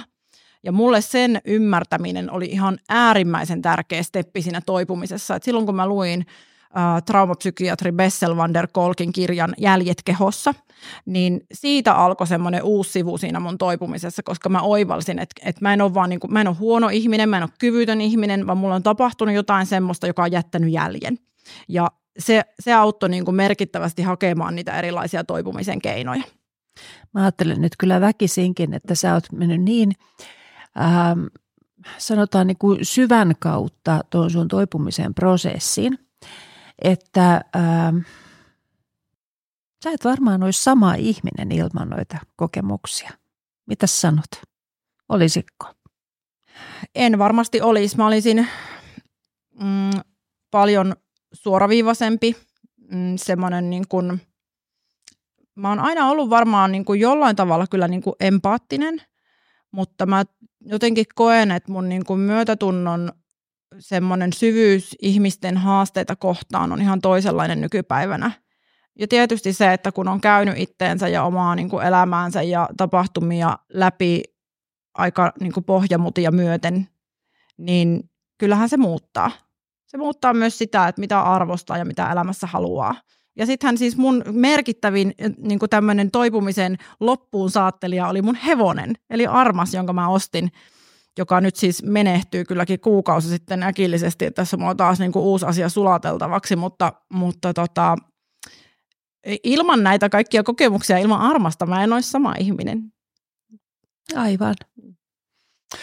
Tämmöinen kysymys oli, että me puhuttiin tästä terminologiasta ennen kuin painettiin nauhoitusnappi pohjaan, että kun on tämmöinen ää, uupuneen identiteetti ja siitä irtipäästäminen ja niin edespäin. Eli äm, jos mun insinööriaivot on ymmärtänyt tämmöistä termistöä oikein, niin sitä, että et, et saattaa jäädä niin kuin tosi vahvasti ikään kuin semmoinen niin kuin kokemus itsestä päälle, että minä olen, olen niin kuin uupunut ja, ja, ja uupunut ei voi tehdä tätä ja uupunut ehkä voi tehdä vähän tota, mutta pointtina oli se, että niin kuin puhuttiin tuossa aikaisemmin, että, että sitten jossain kohtaa, kun olisi jo valmis tekemään paljon asioita ja elää semmoista täysipainosta elämää, niin voi olla vähän semmoinen käsijarru päällä, että mutta kun mä oon uupunut, niin en, en mä sitten ehkä, ehkä voikaan tehdä ja niin edespäin. Niin, niin pureskellaan nyt tämä uupuneen, uupumisidentiteetti termi tästä ö, läpitte. Mit, mitä se niin kuin, mikä siinä on se juttu? Mulla tuli nyt mieleen semmoinen ajatus tuossa itse asiassa, kun mä kuuntelin sua äsken, että, että mä oon monesti ajatellut, että uupuminen itsessään on monesti enemmän tai vähemmän, jos ei nyt niin kuin suorastaan traumatisoivaa, niin ei paljon puutu, koska se rikkoo niin, kuin niin paljon sitä niin kuin ihmisen kokemusta – se, siis sitä kokemusta, että kuinka on, niin kuin, millaisena ihmisenä on oppinut tuntemaan itsensä ja millaiset ajatukset on siitä, että mihin mä pystyn. Ja, ja siis tämähän on se, mitä, niin kuin, mitä traumat nimenomaan tekee, että ne niin kuin katkaisee sen semmoisen niin turvallisen käsityksen siitä, että kuinka asiat on. Ja että niin kuin tämä ehkä tekee niin kuin ymmärrettäväksi sitä, että siihen voi niin kuin tietyllä tavalla niin kuin jäädä, jäädä niin kuin, ää, semmoisella tavalla kiinni, että – että et se ei, et ei välttämättä niin kuin tiedä, missä ne niin kuin tosiasialliset rajat milloinkin on, että mitä voi ja mitä ei. No nyt sitten toisaalta niin kuin tiedetään ihan objektiivisesti niin kuin esimerkiksi aivokuvantamistutkimuksista, että juu, kyllä ne jäljet siellä aivoissa näkyy niin kuin seitsemän vuoden seurannassa ja, ja en tiedä näkyykö vielä myöhemminkin. Mutta se on sitten taas toinen asia, että, että esimerkiksi aivothan on plastiset ja, ja niin kuin ne pystyy rakentamaan uusia reittejä ja että jos ei voi tehdä yhdellä tavalla, niin voit ehkä tehdä toisella tavalla. Ja, ja, niin tota, ja tähän on mielenkiintoista, että mitä se vaikuttaa, että mitä tarinaa me itsellemme kerrotaan, että, että jos rupeaa ajattelemaan sitä kautta, että mä oon uupunut tai että mulla on ADHD tai, tai jotain, niin mitä se sitten tarkoittaa, minkälaisen ikkunan se avaa niin kuin elämää. Se saattaa auttaa, se auttaa suojata, mutta siitä voi tulla myöskin tämmöinen niin kuin kahle. Joo, tämä upumusidentiteetti on ihan tämmöinen mun itse keksimä termi, kun se jotenkin auttoi mua itteeni hahmottaa sitä, että minkälaiseen tavallaan semmoiseen kuoppaan mä vähän niin kuin itteni kaivannut. Ja oikeastaan se oivallus syntyi niin kuin viime syksynä. Mä olin silloin jo useamman vuoden kokenut olevani aika pitkälti niin kuin toipunut lähes kaikin tavoin. Et ainut, mikä mulla oli niinku kysymysmerkkinä vielä, oli se, että ensinnäkin, että mitä mun hermosto kestää, koska silloin pitkän aikaa sen upumuksen jälkeen mä en esimerkiksi pystynyt tekemään voimaharjoittelua sillä tavalla, niin kuin mä olisin halunnut, vaan se joko veti mut niin, kuin niin jumiin tai vei unet tai tuli jotain muuta sellaista, että se veti niin kierroksille tai tuli niin kuin huono fyysinen olo, että mä en vaan kyennyt niin kuin tekemään sitä sillä tavalla, kun mä olisin halunnut. Ja sitten mä ei kiinnostanut semmoinen kuminauhajumppa, niin mä en jotenkin niin kuin siihen pystynyt motivoimaan itteeni. Ja sitten toinen asia oli se, että, että sitten kun Armas oli tullut mun elämään, ja se ehti olla mulla siis puolitoista vuotta tämä hevonen, niin mä olin alkanut siinä huomaamaan niin kuin itsessäni, että vitsi, mähän pystyn tekemään hirveän paljon enemmän kuin mitä mä niin kuin aiemmin kykenin. Eli se oli niin kuin merkittävästi kasvattanut sitä mun fyysistä kyvykkyyttä, mikä oli sitten kuitenkin ollut vielä niin kuin aika silleen pohjissa muutamia vuosia aikaisemmin. Mä en oikein uskaltanut lähteä urheilemaan silleen niin kuin aikaisemmin. Ja sitten siellä on ollut sellaisia asioita, kuten vaikka se, että illanviettoihin ei tule mentyä, jotta unet ei häiriinny. Koska sitten tietää, että heti seuraava päivä tai seuraavat päivät on niin kuin ihan todella tahmeita. Eli tämmöisissä asioissa mä niin kuin huomasin, että mä varoin tosi paljon. Ja viime syksynä sitten mulle tuli jossain vaiheessa semmoinen olo, että no vitsi, että, että missähän mä niinku oikeasti menen. Että nyt on niinku tämmöinen tilanne, että faktuaalisesti mä tiedän, että, että mä oon siis saanut toisen lapsen, eli mun elimistö on silleen korjaantunut, että vihdoinkin tämä meidän pitkään toivoma kuopus oli syntynyt. Mä olin toipunut sektiosta – Mä olin pystynyt sen jälkeen palaamaan ratsastuksen pariin, käymään siellä tallilla sen kolmesta kuusi kertaa viikossa, mitä se sitten milloinkin oli. Ja paljon oli asioita, mitä mä pystyin tekemään, mutta sitten mulla oli edelleen vieläkin se käsijarru pohjassa sen punttitreenin suhteen esimerkiksi. Ja silloin mä päätin sitten, että mä hankin valmentaja ja lähdetään vähän niin kuin katsomaan, että mitä mä pystyn tekemään. Ja me lähdettiin parantaa mun ruokavaliota, joka oli ihan kohtuullisen hyvää, mutta siinä oli aina kuitenkin parannettavaa ateriarytmin suhteen ja semmoisen niin riittävän energian saannin osalta. Ja niin kuin mä sanoin silloin valmentajalle siinä ekassa puhelussa, että mä en tiedä pystynkö mä tähän. Että kun mä oon uupunut ja mulla on näitä traumajuttuja ja mulla on niin, kuin niin paljon tätä kaikkea täällä, että en mä tiedä pystynkö mä tähän. Että sit jos tämä tuntuu yhtään pahalta, niin sitten mä lopetan siihen. että niin kuin varoitin jo etukäteen. Ja musta tuntuu, että tämä on se paljon se maailma, missä uupunut elää niin kuin uupumuksen jälkeen. Että on tosi vaikeaa lähteä niin kuin kokeilemaan sitä, että mitä pystyisikin jo tuomaan sinne arkeen. Eli se arki helposti lähtee vähän silleen kapenemaan, että että no okei, okay, mä ajoin autokolari, niin en mä voi varmaan ajaa sit autolla ja sitten lopettaa autolla ajamisen. Ja no toi punttitreeni kuormittaa tota hermostoa, niin mä varmaan voi puntilla käydä lopettaa sen punttitreeniin. Ja sitten vähitellen se elämä on sellaista, että niinku elää vaan niitä päiviä ilman sitä hirveän merkityksellistä tai vaikka hyvinvointia edistävää tekemistä, koska koko ajan pelkää, että joku satuttaa tai vie takaisin sinne uupumuksen reunalle. Ja mulle se, niin kuin se esimerkiksi valmennus on nyt tämän vuoden puolella niin kuin auttanut huomaamaan sitä, että itse asiassa ne kaikki kyvykkyydet on siellä, mutta tässä vaiheessa, kun seitsemän vuotta on jo uupumuksesta mennyt, niin ne ei palaudu automaattisesti, vaan niitä kohti täytyy mennä tietoisesti, vaikka se onkin pikkusen epämukavaa ja pikkusen pelottavaa ja pikkusen vaikeaa. Et esimerkiksi fyysinen kunto ei parane itsestään. Mä mietin tuossa oikeastaan just sitä, että, että olisiko se niin kuin fiksua ajatella just näin päin, että jos on niin kuin asia, joka on tärkeä ja merkityksellinen, niin mitä tarvitaan, että pystyy niin kuin ottamaan sen seuraavan askeleen. Ja nyt mä mietin tuossa kyllä myöskin sitä, että sulla on ollut hyvä valmentaja ja, ja niin kuin varmastikin niin kuin siinä mielessä niin kuin turvallinen se lähtökohti. Ja sähän turvasit itse jo kättelys sillä, että jos ei tunnu hyvältä, mä lopetan. Eli sä niin kuin säästit itselle sen niin kuin mahdollisuuden myöskin perääntyä, mikä on kanssa semmoinen niin kuin turvaa luova. Ja, ja niin tota, sitä nyt tässä niin kuin mietin, että mitä sä itse ajattelet, että kun läheskään kaikillahan ei tietenkään ole niin kuin monestakaan syystä mahdollisuutta siihen, että, että ihan oikeasti saa tämmöistä niin kuin kädestä pitäen ohjausta, niin, niin tota, ää, miten sitä niin kuin pystyisi itse ehkä niin kuin tietyllä tavalla niin kuin luomaan sitä sellaista niin kuin lisäturvaa siihen polkuun, kun haluaa vaikka niin kuin että, että se fyysinen toimintakyky pikkuhiljaa kasvaa ja että ne ei olisi ihan kohtuuttomia sitten ne niin kuin takapakit. No jos mä ajattelen nyt ihan tämmöistä niin kuin tavallista ihmistä, jolla ei ole merkittäviä fyysisiä rajoitteita, niin nyt me oikeastaan tullaan siihen kysymykseen, näistä elintavoista. Mm. Joni, ei pääse, Aletaan, joo, joo, joo. Joni, ei, Joni ei pääse nyt ääneen, kun me juonnetaan tätä ihan kahdestaan. No, meillä on asiaa. Mutta ei, siis, ei. mun mielestä semmoinen yksi tosi merkittävä asia, mitä ihan joka ikinen pystyy lähteä tekemään, mutta suurin osahan ei tee, mm. ja se on tässä se suuri haaste, on esimerkiksi se, että elintapojen kautta lähdetään vakauttamaan sitä elimistöä ja lähdetään rakentamaan sitä semmoista niin kuin vahvempaa pohjaa sekä sille stressin säätelylle, hermostolliselle säätelylle, että myös sille niin kuin energiatasolle. Koska monesti uupumuksesta on jäänyt jäljelle ihmisille se, että syö vähän epäsäännöllisesti, syö ehkä joko vähän liian vähän, kun ei viitti ja jaksa ja pystyy ja kaikkeen tätä, mitä sitä se mieli niin kuin selittää. Tai sitten se ruokavalio on mennyt huonompaan suuntaan, eli herkut maistuu, sillä vähän kompensoidaan niin kuin sitä esimerkiksi ihan fyysistä nälkää. Ja sitten myöskin se, että ainakin se, mitä mä, mulla toistuu niin kuin usein keskusteluissa uupumuksesta toipuvien kanssa, on se, että itseltään ei jaksa ja halua enää vaatia mitään, koska on niin pitkään aikaisemmin vaatinut koko ajan ja kaikkea.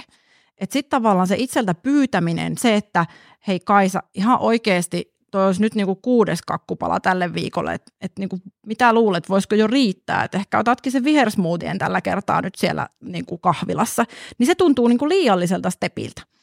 Mutta mun mielestä siinä toipumisessa tulee semmoinen vaihe, missä pitäisi jotenkin asettua semmoisena niinku ystävänä itse rinnalle.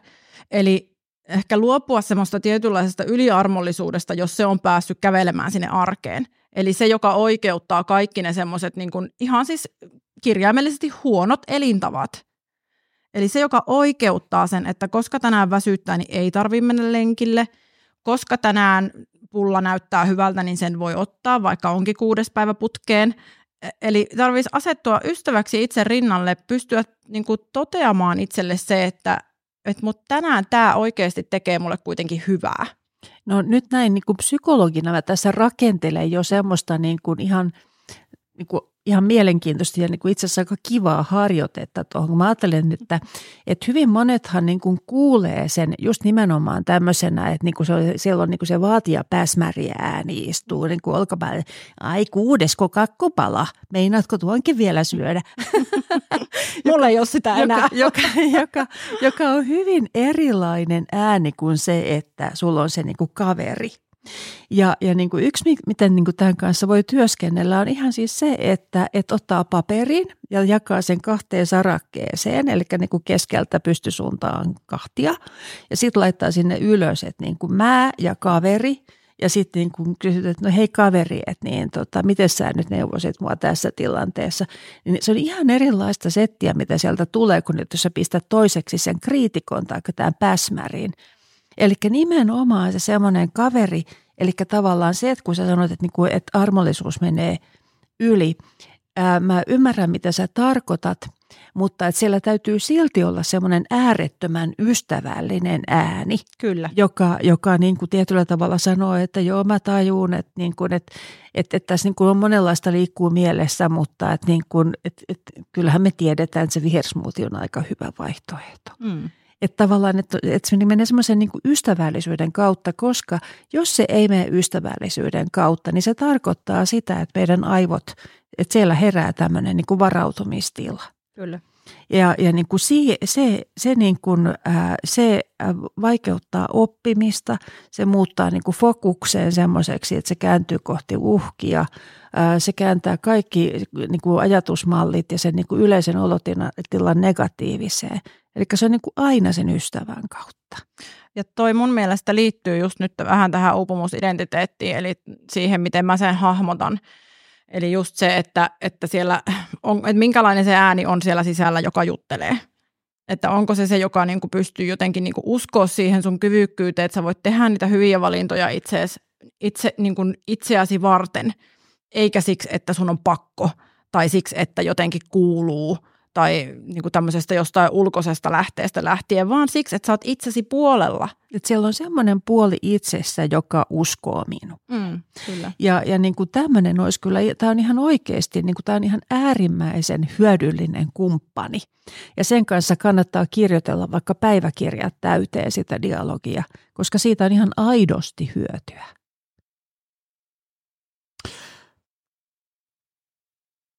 Mitä uupumus opetti? Mä en halua johdatella tässä enempää, vaan mä haluan kuulla ihan Kaisa. Otanko Kaisa? Eka, tähän. Että osta se hevonen. Mitä se tarkoittaa? Tarkoitan sitä, että, että tartu siihen elämään niin kuin tässä ja nyt.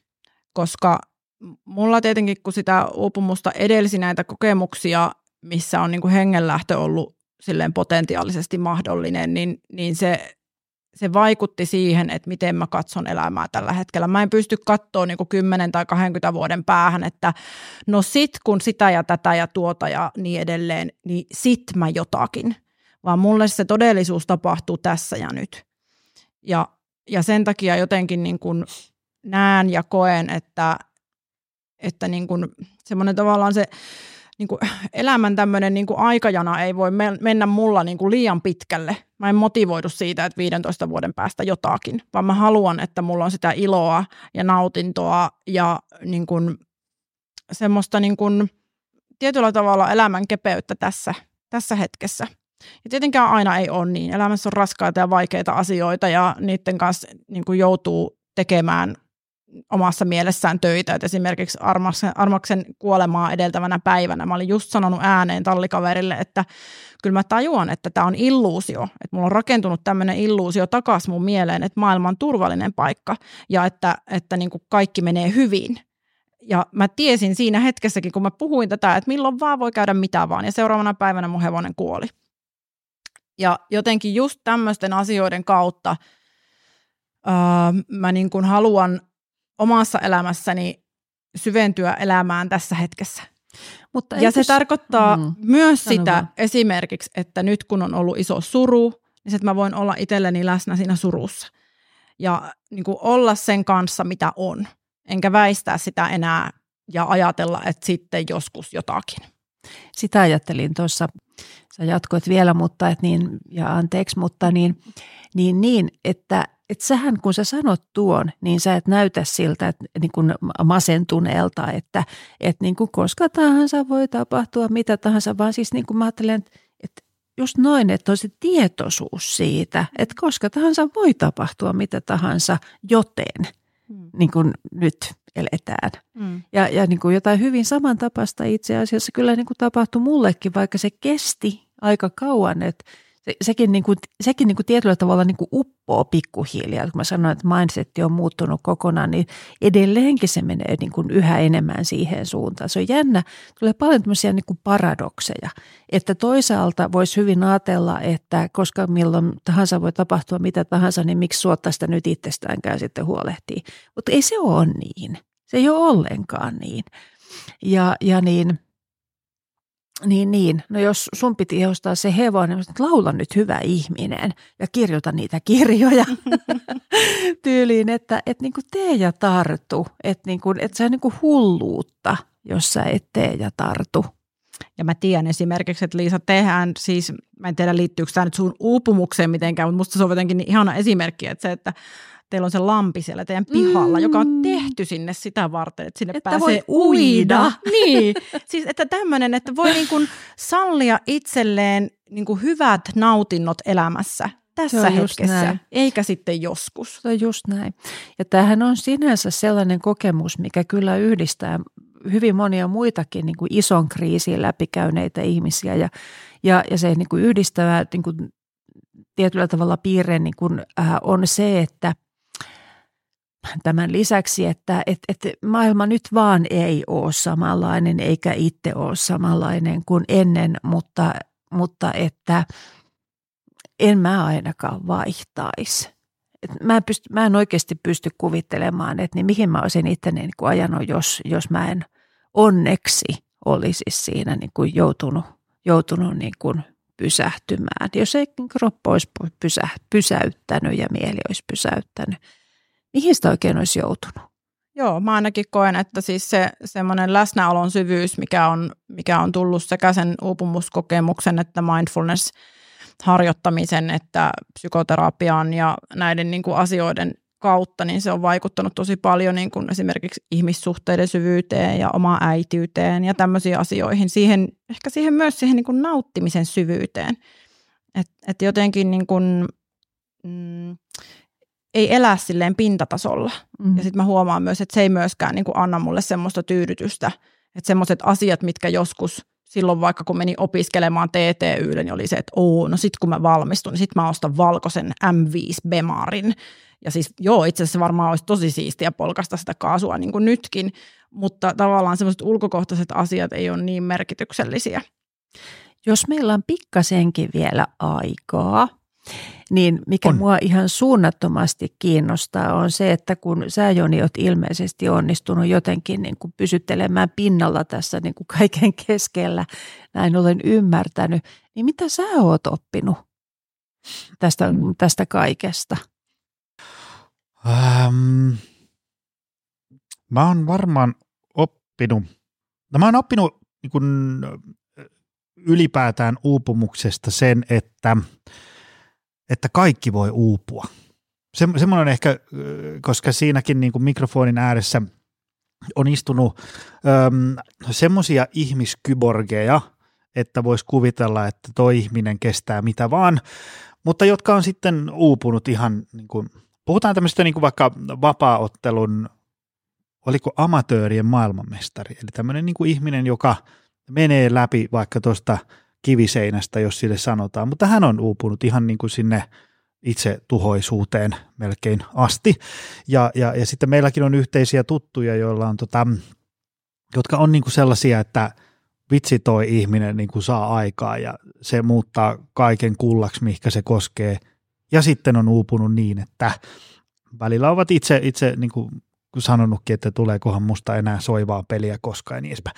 Että ainakin semmoinen, että, että jokaisella on olemassa jonkin sortin sellainen katkeamispiste, että jos siellä luurin toisessa päässä joku niin kuin ajattelee, että no ei, ei, ei tämä koske mua, niin ky, kyllä se voi koskea, että jokaiselta löytyy sitten, kun riittävän pitkälle venytetään sitä kuminauhaa, niin näin. Öm, sitten ehkä tällainen, äh, sit jos, jos miettii niin kuin mein, meidän tätä tilannetta, niin ehkä, ehkä sitä on äh, varsinkin nyt näin jälkikäteen äh, ajatellen, niin äh, Ehkä jotenkin se, se sellaista, että, että jos, jos niin kuin lähisuhteessa joku toinen uupuu ja sitten itse ei uuvu, niin jotenkin suhtautuisi siihen tilanteeseen sillä tavalla ää, niin kuin, jotenkin siinä niin kuin aidosti kiinnostuneena ja semmoisella, niin kuin mä tiedän onko uteliaisuus tai mielenkiinto oikea termi, mutta jotenkin sillä ymmärtäisi, että tämä on, tämä on niin kuin vakava paikka nyt ja, ja ei, ei tämä mene sellaisella ohi, että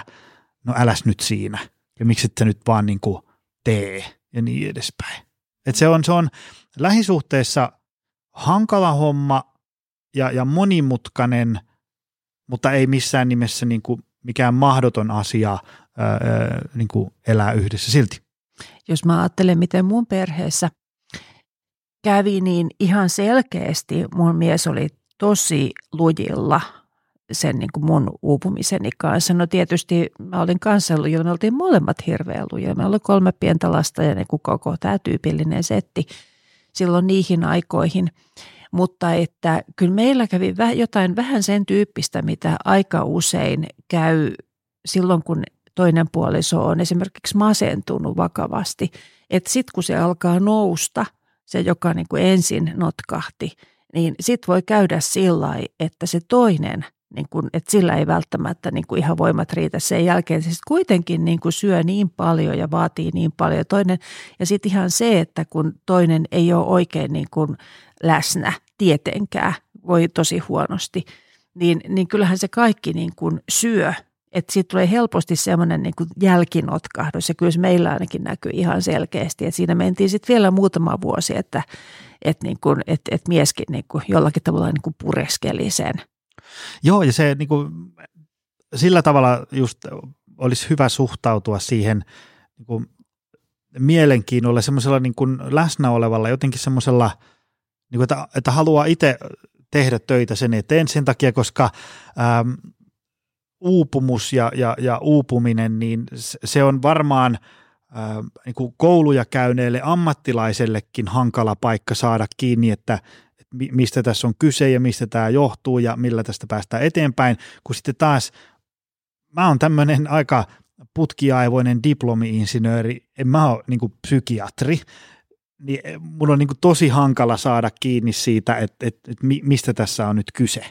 Ja, ja sitten jos ei siihen suhtaudu sellaisella, että toki mäkin haluan nyt niin selvittää, että miten mä voin ottaa apuna ja niin edespäin, niin, niin sitten se saattaa kaikissa niin kuin ruuhkavuosien arjen kiireessä saattaa sitä vaan niin kuin kouluja käymätön ajatella, että no, no mikä tämä nyt on, että miksi ei voi vaan, niin kuin, mikä tässä on nyt niin hankalaa ja valo palaa katossa ja jääkaapissa ruokaa, että miten tämä on nyt niin hankala tilanne ja niin edespäin. Mä ajattelen, että se voi olla vähän samantyyppistä, että jos ajattelee sitä pidemmällä aikajänteellä, kun samalla lailla kun puhutaan, että työpaikoilla, että oikeasti se ennaltaehkäisy on kaikkein paras hoito, no se on hyvä sanoa siinä vaiheessa, kun toinen tai molemmat on jo ihan tiltissä, mutta sitten kun ajattelee taas sitä niin kuin nousun jälkeistä aikaa, että mitä kannattaa tehdä, niin on perusasiat. Että niin kuin ihan perusasioista huolehtimista, että hyvin samantyyppisesti kuin työpaikoilla, että on niin kuin, on niin kuin, Mitä on perusasiat? No, mä, mä oon just tulossa mm-hmm. siihen, että on, niin kuin, että on niin kuin riittävän sel, selkeä jotenkin yhteinen näkymä siitä, että, että mihin tässä nyt niin kuin ollaan – ollaan niin kuin elämässä menossa ja mitkä on niitä tärkeitä asioita, mitä painotetaan ja, ja niin kuin mitä kuuluu niin kuin kenenkin niin kuin rooleihin ja niin kuin tasapuolinen ihan arjen työnjako, arjen vastuujako. Ihan tällaisia tavallisia asioita, että niin kuin vuorovaikutus pelaa sillä tyydyttävällä tasolla ja, ja, ja niin konfliktit selvitellään asiallisesti eikä niitä jäädä hautomaan niin kuin jäksi ja ajaksi. Ja, siis ihan perus. Mm-hmm. Mutta sitten taas semmoiselle, joka ei ole niin kuin psykologi eikä ole välttämättä just niin kuin minkäänlaista semmoista kykyä hahmottaa vaikka vuorovaikutussuhteiden perusasioita, mm. niin toi kuulostaa tosi paljolta. Että ei tollaset tuu sille mieleen siinä sen kaiken hässäkän tuoksinassa. Et siihen mun mielestä tarvitaan ehkä sitä niin kuin, tavallaan kolmatta silmäparia katsomaan sitä tilannetta, jotta sitten pystyy sanottaa niitä asioita, mitä olisi esimerkiksi hyvä sopia. No mä sanoisin, että, että jos tuntuu siltä, että, niin kun, että että se, on, se on äärettömän hyvä, jos huomaa, että hei me ei osata. Ja, ja sehän on ihan äärettömän hyvä, jos, jos saa sanotettua ja jäsennettyä sen niin, että tämä on nyt semmoinen asia, mitä tarvitsee opetella, eikä se, että onpa toi sittenkin tosi älytön tyyppi, että niin kuin, miksi mä tuommoisen kanssa oon. Niin, niin tota, niin, niin äh, kyllähän sitä apua on saatavissa ja, ja, niin, ja nehän ei ole välttämättä mitään niin kuin silleen järjettömän pitkiä. Ja, tai ne prosessit on pitkiä, mutta niiden ei tarvitse tulla siinä mielessä kauhean kalliiksi, että sen ei tarvitse tarkoittaa mitään niin kuin satoja tapaamisia, vaan että ihan niin kuin muutamakin tapaaminen, just että muutaman kerran saa siihen sen kolmannen silmäparin – niin auttaa kyllä monta kertaa niin kuin tietyllä tavalla niin kuin alkuun, että mitä me tässä ruvetaan treenaamaan. Ja jos nyt vielä konkretisoi, niin ihan siis perus niin kuin se, että kuuntelee. Että jos yksi taito, niin se on se, että kuuntelee. Niin, kunnolla. oikeasti et kunno, et kunnolla kuuntelee. Joo, mm. kunnolla kuuntelee. Meillä ainakin siihen auttoi silloin niin kuin tämän mun uupumusmatkan varrella, tai oikeastaan toipumismatkan varrella se, että kun oli se psykoterapia siinä, niin sitten Joni tuli mukaan sinne joihinkin psykoterapiatapaamisiin. Tosi hyvä. Ja kävi muutaman kerran niin itsekseenkin juttelemaan mun psykoterapeutin kanssa, jotta pystyi hahmottaa sitä tavalla, että missä mä meen. Ja mä annoin siihen täyden luvan. Mä ajattelin, että se on niin kuin pelkästään hyvä. Äärettömän et, fiksua. Että niin kuin hän, hän on kartalla siitä. Mä en tiedä, miten sä Joni sen silloin koit, mutta mulla ainakin on semmoinen olo, että niistä oli niin kuin merkittävästi apua. Joo, joo. Mä, mä olin just sitä tässä sanomassakin, että ähm, kun mekin ollaan, me just tuossa automatkalla mietittiin, että me ollaan, jos nyt oikein laskin, niin me ollaan niin kuin 19 vuotta sitten alettiin seukkaileen. Ja silloin sit oli niin kuin, Kaisa oli jotain. Ja sitten oli, että vau, tämä on mahtava nainen, niin kuin se koko paketti toimii, niin eihän, se nyt on joka tapauksessa ihmiselämä silleen muuttaa, että eihän ihminen nyt sitten 19 vuoden päästä missään nimessä ole se täysin sama ihminen. Ja sitten jos sattuu tämmöisiä isompia mutkia matkaan, kuten uupuminen, niin voi muuttaa niin kuin sitä ihmistä niin kuin tosi paljon. Ja sitten se sä yhtäkkiä elätkin ihmisen kanssa, joka on muuten aika paljon erilainen kuin se, johon mä rakastuin silloin 19 vuotta sitten, niin sitä just ajoin sillä takaa, että kyllä mä ainakin suosittelen olen niin tosi aktiivisesti kiinnostunut siitä, että, että mi, mitä tämä uupuminen on, mitä se tarkoittaa meidän niin kuin, ä, avioliitossa ja, ja mitä mun pitäisi tästä ymmärtää ja niin edespäin. Ä, varsinkin mikäli haluaa, että se yhteiselo jatkuu sillä niin kuin hyvissä merkeissä siitä koska se, se ihminen saattaa olla monella tapaa tosi erilainen. Teekö, että se 19 vuotta sitten halusi asioita A, B ja C, ja nyt sitten ö, uupumisenkin ja kaikkien muiden asioiden johdosta haluaakin sitten ihan jotain muita. Joo, ja kyllä mä ajattelen myöskin sillä tavalla, että ihan tämä niin vanha kanarialintuteoria niin jollakin tavalla pätee yksityiselämässäkin, että että työelämässähän käytetään tätä vertauskuvaa, että et, et, et upunut ihminen on niin kuin se kanarialintu hiilikaivoksessa, että kun se kupsahtaa, niin se kertoo siitä, että täällä on jotain, mikä ei tee hyvää. Ja, ja kyllä mä ajattelen, että niin kuin yksityiselämässäkin, että kun yksi kupsahtaa, niin tässä on todennäköisesti läsnä jotain semmoisia asioita, mitkä vaikuttaa niin kuin kaikkiin.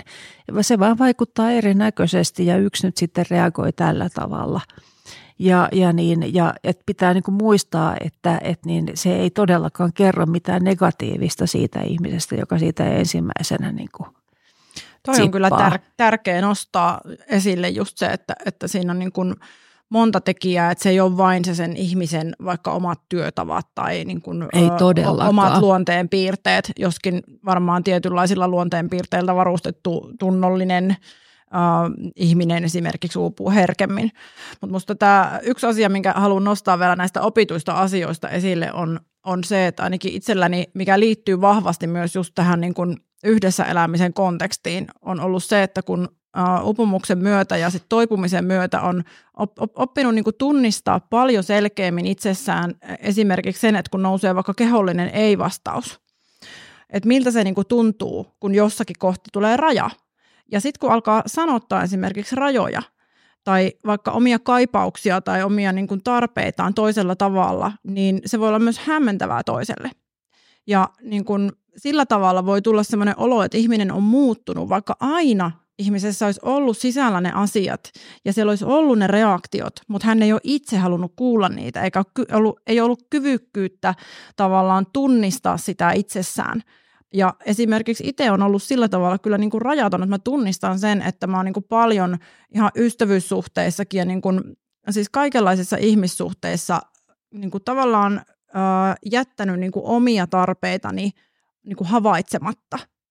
Ja jotenkin ollut niin kuin semmoinen helposti niin kuin vaikka ylimielistelevä, mikä sitten taas puolestaan on johtanut siihen, että, että on esimerkiksi tullut niin kuin, tämmöistä ahdistuneisuutta siitä, kun on toiminut vastoin sitä, mitä itsessä olisi noussut esille, mutta ei ole vaan halunnut kuulla sitä. Ja mä luulen, että aika paljon on ihmisiä, jotka esimerkiksi vaikka pelkää konflikteja. Ja sitten niin kun konfliktien pelossa ei vaikka nosteta esille niitä asioita, mitkä tuntuu vaikealta, ja sitten ne vähitellen alkaa kaihertaa siellä. Ja mekin ollaan näitä asioita paljon niin kuin harjoiteltu sillä tavalla puhumaan, että, että nostetaan niitä esi, esi, esille niitä asioita, mitkä tuntuu epämukavilta ja missä niin kuin huomaa, että itse asiassa nousee jotakin semmoista esille, mitä aikaisemmin ei ole vaikka tullut sanottaneeksi. Ja se, että nimenomaan just jos haluaa olla pitkässä parisuhteessa, niin siellähän tulee varmasti paljon semmoisia hetkiä, missä molemmat oppii toisesta jotain asioita, mitkä ei ole välttämättä sille toiselle ollut itselleenkään selkeitä ja niin kuin jotenkin tietoisia.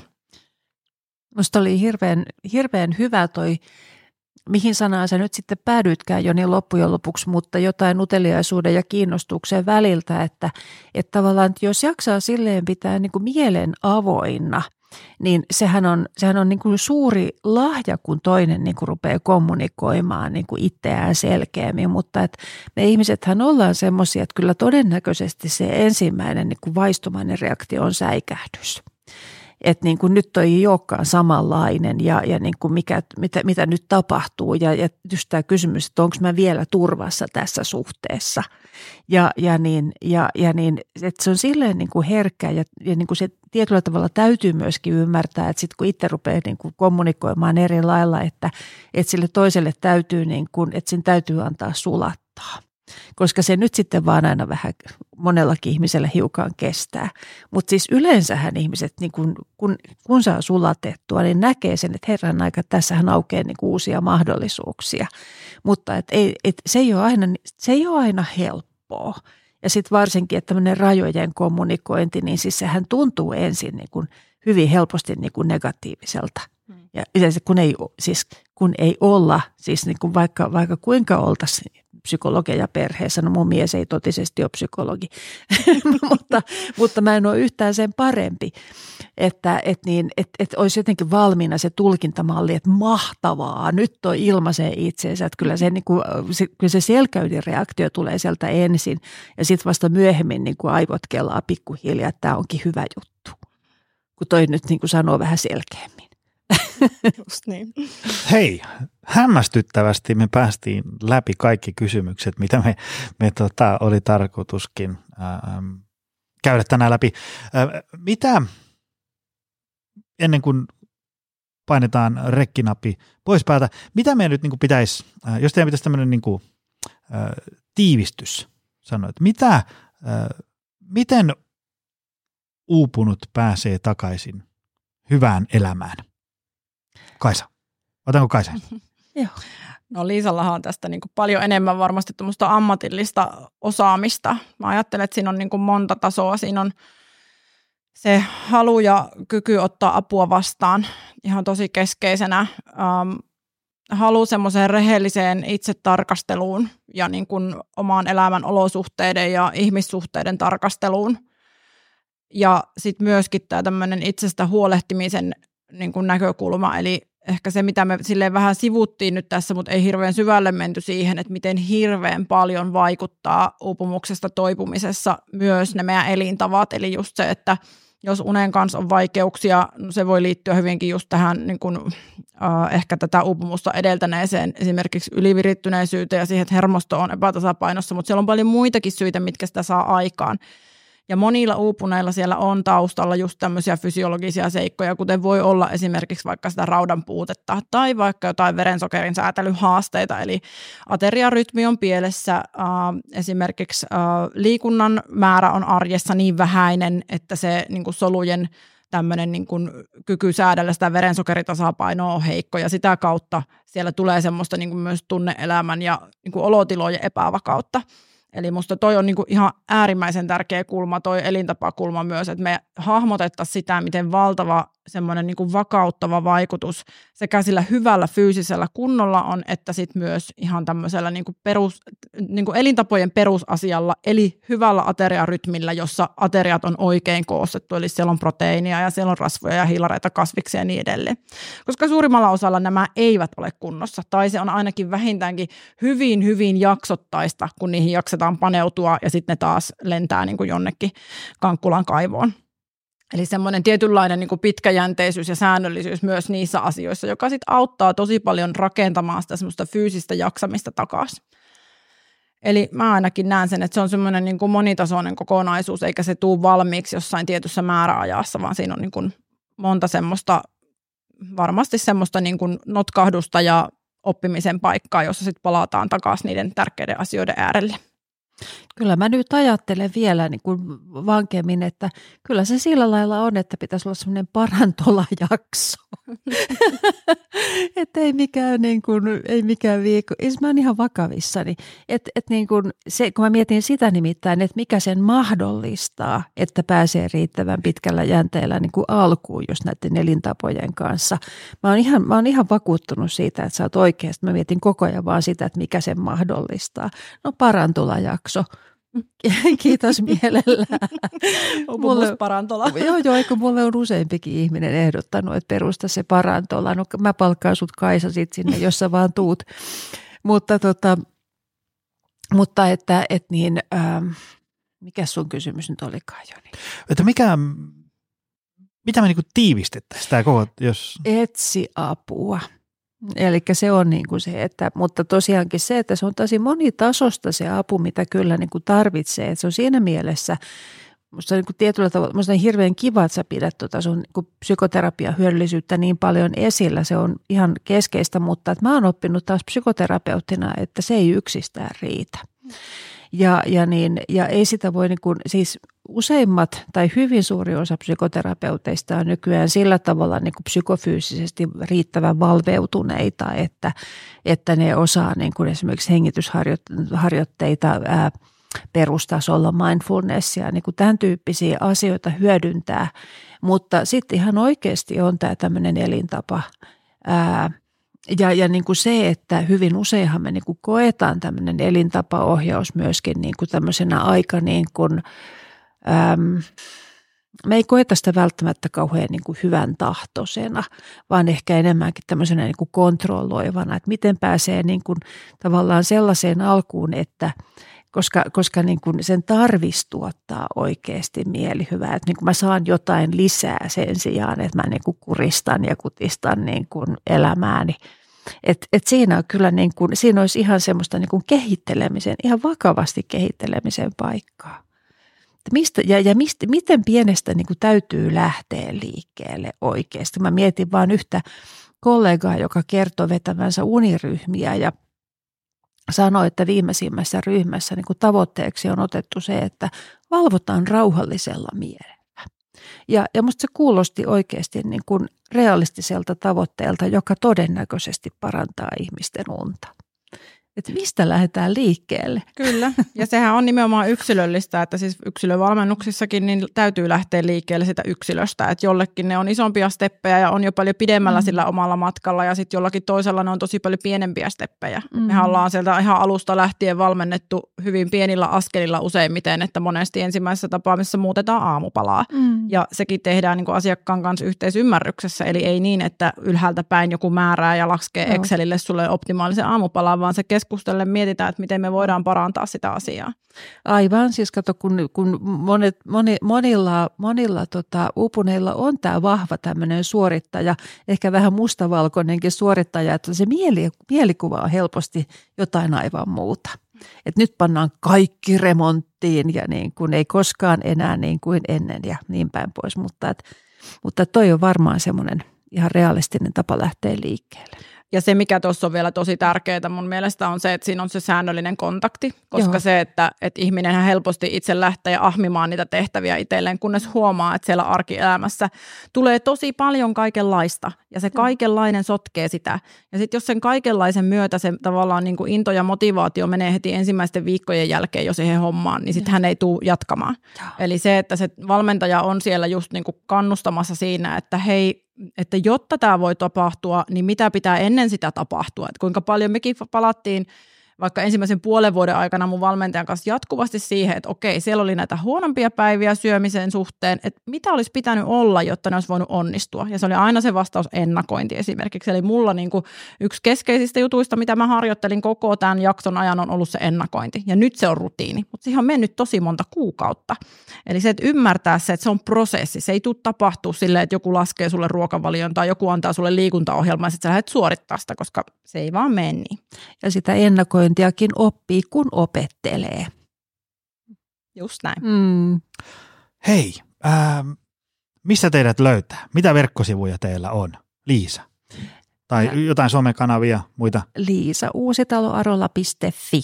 Sieltä mut löytää ja ää, mulla nyt on aktiivisena somessa YouTube omalla nimellä Liisa Uusitalo Arolla ja sitten niin ää, ensisijaisesti Facebook. Mä laitan show notesihin linkit. Mitäs Kaisa? Mulla aktiivisin kanava on mun että Kaisa J Instagramissa, että sieltä saa niin kuin helpoimmin kiinni ja sitten meillä on tietenkin omat verkkosivut eli optimalperformance.fi, jos esimerkiksi nämä työhyvinvointiluennot kiinnostaa. Hei, mahtavaa. Tämä oli, tämä oli ähm, asian ja kokemuksen täyteinen jakso. Iso kiitos tästä paljon. Kiitos Liisa ja kiitos Kaisa ja kiitos sulle arvoisa kuulija, että jaksoi tänne vähän ehkä keskivertoa pidemmän jakson päätyy saakka. Se on taas ensi viikolla lisää. Se on, moi. Tutustu lisää aiheeseen optimalperformance.fi ja opcenteri.fi.